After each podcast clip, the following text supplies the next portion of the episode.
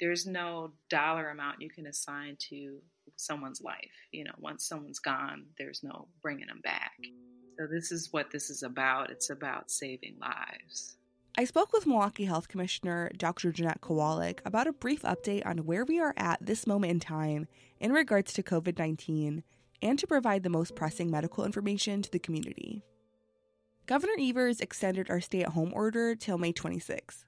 I asked Dr. Kowalik on if there's anything we should expect after the end of May. Well, um, we're still waiting and seeing how things are playing out. Um, normally, when you're looking at some of these orders and uh, compliance with the orders, we know that everyone is able to do so because some people still need to go out uh, because they're considered essential and uh, still need to go to work and, and whatnot.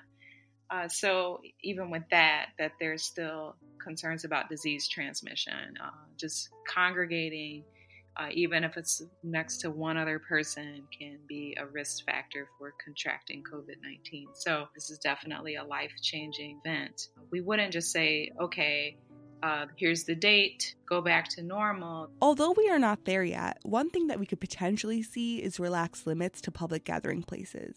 Uh, so, like the governor's uh, has three different phases, and the second one, I believe, is uh, 50 people. That's for the limitation, and then eventually going back to full normal. But there's some conditions that are tied to even getting to that, as far as the number of cases, the number of fatalities, uh, just seeing a downward trend over the next like four or for 14 days straight, should I say. The main issue at the moment is providing testing and getting an accurate representation. The concern, though, is we haven't been testing uh, as much as we should be testing, and the reason for that has been uh, a number of challenges at the national level and supply chain as far as being able to get access to even to testing supplies Whereas before, testing guidelines focused on patients in a hospital or a long term care facility. And as of last week, the state updated the testing guidelines to basically say anyone that has symptoms of COVID 19, you know, from sore throat, body aches, uh, fever, chills, um, cough, uh, now there's uh, stomach issues, GI issues, loss of taste, smell.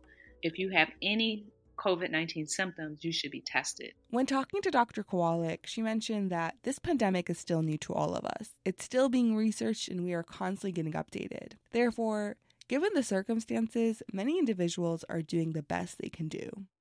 From 889, I'm Sadam Fatayed.